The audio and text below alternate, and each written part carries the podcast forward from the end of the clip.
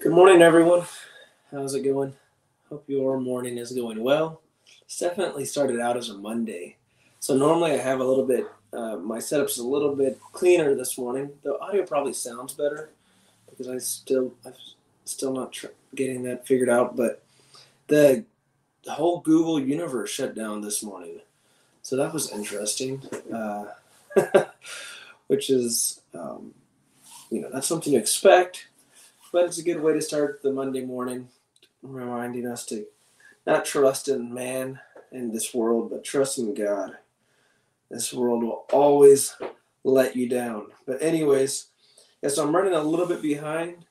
Um, and like I said, I wasn't able to use my normal setup with uh, some of the stuff that I use is browser based and requires that I use the Google services. But um, with them being down for it looked like they were down for about an hour this morning all over the country. So that was interesting.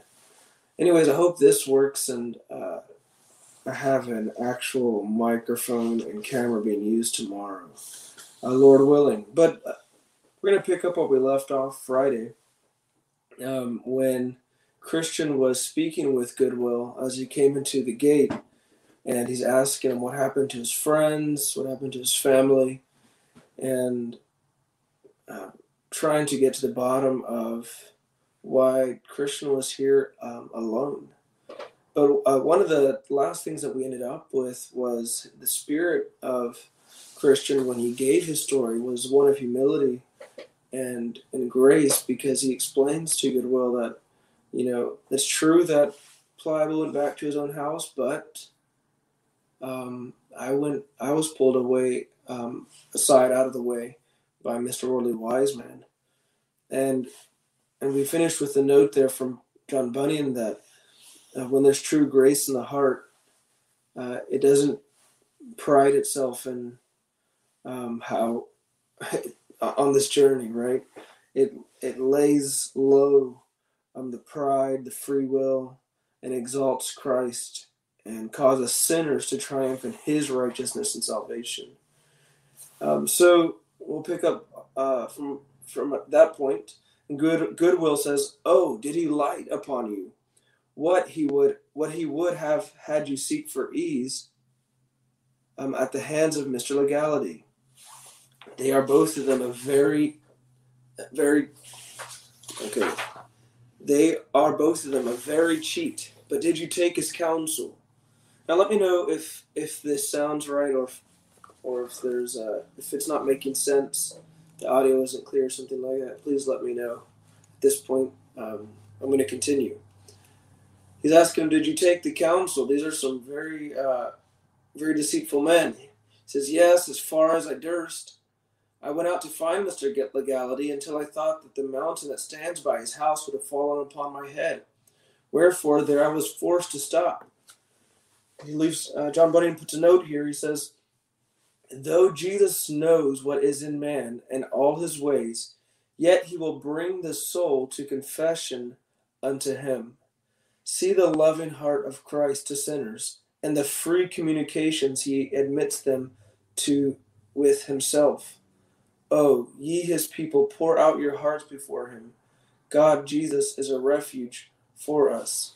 This is a reference to uh, Psalm 62 and verse 8. Psalm 62 and verse 8. I believe uh, the L. Does anybody know what the L in Roman numerals? I remember a V and X, but not an L. I'm assuming that's a 50. 62 and verse 8. Psalm 62 and verse 8. Let's see here. It's funny because I've I don't know if you've done this before, but you pull up the wrong reference, but the verse works just as well. I've noticed that happens quite a bit. Yep, this is it. Ah, well. So I will sing praise unto thy name forever, that I may daily perform my vows. Uh, I think that's it. What would be the other? Um, what does L stand for? Anybody out there? What does the L Roman numeral L stand for? It might be a hundred and. 112. Let's try that. Psalms 112.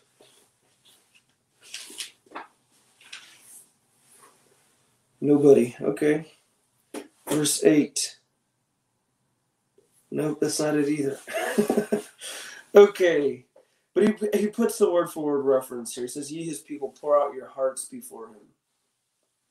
This is the uh, this is the uh, a sign or a a shadow of the uh, loving heart of Christ, and that he freely communicates uh, with people who aren't even his own. Uh, Goodwill re- replies uh, about this mountain. He says, That mountain has been the death of many and will be the death of many more. It is well you escaped being by it dashed in pieces. Christian, why truly I do not know what had become of me there, had not evangelist happily met me again as I was musing in the midst of my dumps. But it was God's mercy that he came to me again, for else I had never come hither. But now I am come, such a one as I am, more fit indeed for death by that mountain, than thus to stand talking with my Lord. But oh, what a favor is this to me, that yet I am admitted entrance here puts another note here and he says, It is a sure sign of genuine work of grace when the heart ascribes all to grace. Here is no talk of being faithful to grace, no ascribing anything to his own free will or power, but is but his escaping from destruction and being yet in the way of salvation are wholly resolved in the grace of the gospel, the mercy of God, and into his free favor and almighty power. It is sweet to converse with Jesus of his free grace to wretched and unworthy sinners. He asks here, says, Do you not find it so? Uh, this is an incredible way that he puts this because uh, there's a there's a conversation in Christianity, especially in um, Baptist circles of Arminian versus Calvinistic um, doctrine, and and not that this plays um, specifically to that conversation, but John Bunyan puts here that when there is when there is a, a genuine work of grace, a sign of that in the heart is that there's no credit for. You don't take any credit for this work. It is all Christ. As Christian says, he's like, I would still be there. Like this wasn't. I didn't come to realization. It wasn't um, some decision of mine that brought me here. This was all God. Uh, it was the evangelist coming and and when I deserved death, when I deserved to be put to death by the laws of that mountain, God met me here and, and brought me out of the way and brought me back into the way. And and John Bunyan puts, and I would I would agree with him, um, that this is this is true salvation. Um, this is a sign of true salvation in that no no work of no part of it is ascribed to the to oneself or to one's own power. It, it's all God, it's all grace. Um, as he puts it, um, the entire sca- escaping from destru- destruction and being yet in the way of salvation are wholly resolved in the grace of the gospel, the mercy of God, and his free favor and almighty power. This makes you want to say amen. Goodwill uh, re- replies to him. He says, We make no objections against any notwithstanding all that they have done before they come hither. They in no wise are cast out. And therefore, good Christian, come a little way with me, and I will teach thee about the way thou must go. Look before thee. Dost thou see this narrow way? That is the way thou must go. It was cast up by patriarchs, prophets, Christ, and his apostles, and it is as straight as a rule can make it. This is the way thou must go. Uh, this is uh, this reference that he made. Um, they in no wise are cast out is a reference to John chapter six in verse thirty-seven, and that is a word for word uh, quote there. Now, a Christian replies to him when he's after he's been shown the way, and John Bunyan puts a note. He says, Christians are afraid of losing his way. This is a blessed sign of a gracious heart when it possesses good jealousy. I'll read that again. Uh, Christians are afraid of losing his way, which is a blessed sign of a gracious heart when it possesses good jealousy. Hmm. But Christ, so here's here's Christian's actual response. He says, "But but said Christian, are there no turnings nor windings by which a stranger may lose his way?" Goodwill replies and says, Yes, there are many ways that butt down upon this, and they are crooked and wide. But thou but thus thou mayest distinguish the right from the wrong, the only being straight and narrow. This is a reference to Matthew chapter 7 and verse 14. Matthew uh, 7, uh, verse 14. Hey everyone, if you jumped on since the beginning, hello again. This is a live broadcast. If you're watching this and it's not live, um, hello to you as well. Matthew chapter 7 and verse 14. He says, Because straight is the gate and narrow is the way which leadeth into life, and few there be that find it.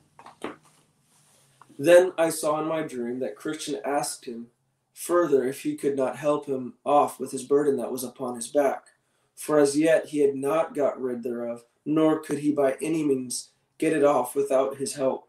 Without help. He told him, As to thy burden, be content to bear it, until thou comest to the place of deliverance, for there it will fall from thy back of itself. We have a note here.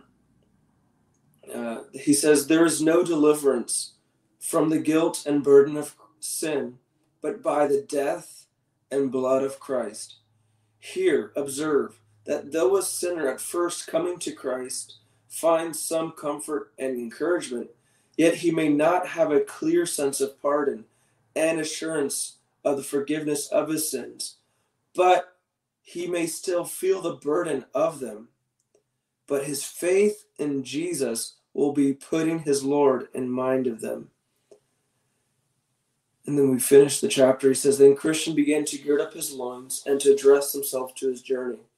So the other told him that by that so the other told him that by that he was gone some distance from the gate, he would come at the house of the interpreter, at whose door he should knock, and he would show him excellent things. Then Christian took leave of his friend, and he again bid him Godspeed.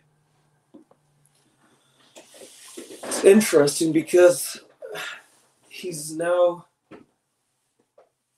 at, at, he's now at the he's now on the straight and narrow way, but he still has not lost the burden off of his back.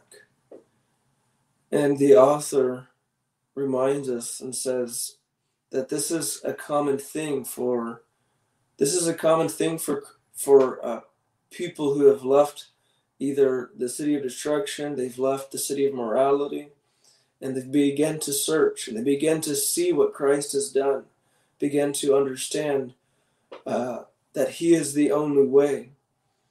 But he says, here observe that though at first coming to Christ, a sinner finds some comfort and encouragement, yet he may not have a clear sense of his pardon and assurance of the forgiveness but he may still feel the burden of them.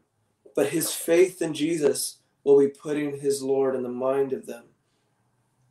His faith is not completely in Jesus Christ yet. He has not come to the cross to and the blood of Christ. Because when he does, as Goodwill tells them, once you get there to the place of deliverance, your burden will fall off on its own. This is not something you have to work for. You have to uh, try to attain. This is something that uh, is a is a work completely of God, and you must. It's it's a uh, journey of faith and nothing else. That is the end of chapter four. Uh, we'll start, Lord willing, with chapter five tomorrow when he comes to the house of the interpreter. I'm looking forward to that. But anyways, I hope you enjoyed this morning. I hope you are uh, day goes well, your week goes well. Um, hopefully this morning. well, with all the happenings that this morning has already had for me, it's just a reminder again to trust God. Uh, there is nothing in this world you can trust in uh, that will not fail you, uh, but Christ. He is the only way. Uh, just a reminder this morning. I hope you all have a great day. Again, a great week. God bless, and y'all take care. See you.